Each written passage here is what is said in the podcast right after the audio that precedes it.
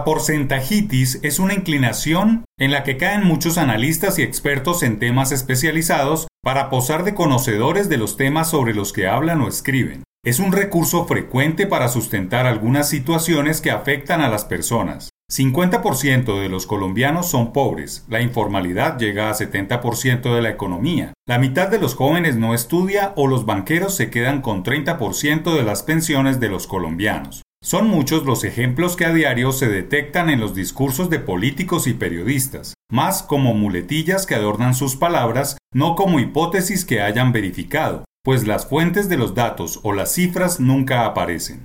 En la pasada campaña electoral al Congreso de la República afloró el uso de los porcentajes para adornar situaciones, muchos números amañados con fines de manipulación para generar preocupación en las audiencias.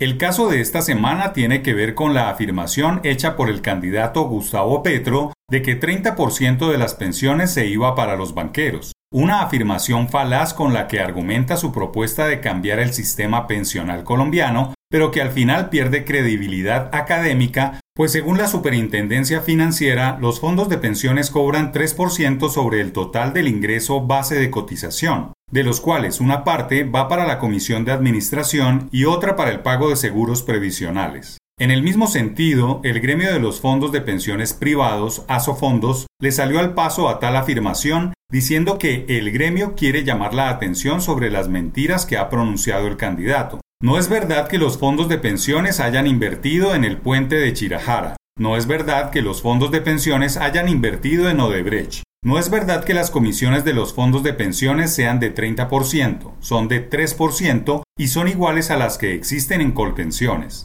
Ahora que la campaña por la presidencia empieza a tomar la recta final y los debates se hacen intensos en conocimiento y propuestas técnicamente viables, es determinante que quienes aspiran a manejar el país no digan cosas falsas, no siembren mentiras, no propaguen bulos para conseguir que las personas se sensibilicen con sus causas políticas.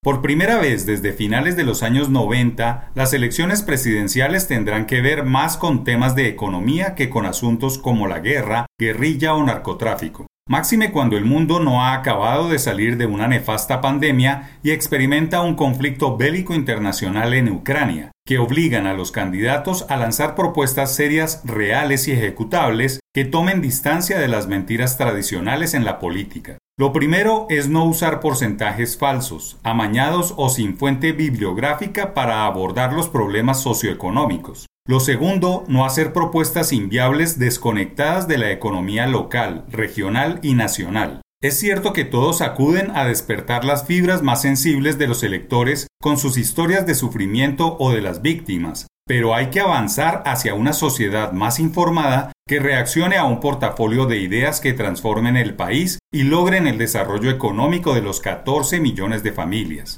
Es fundamental que la gente se informe sobre la realidad económica del país para poder juzgar con criterio las cosas que dicen los políticos cuando hablan de economía.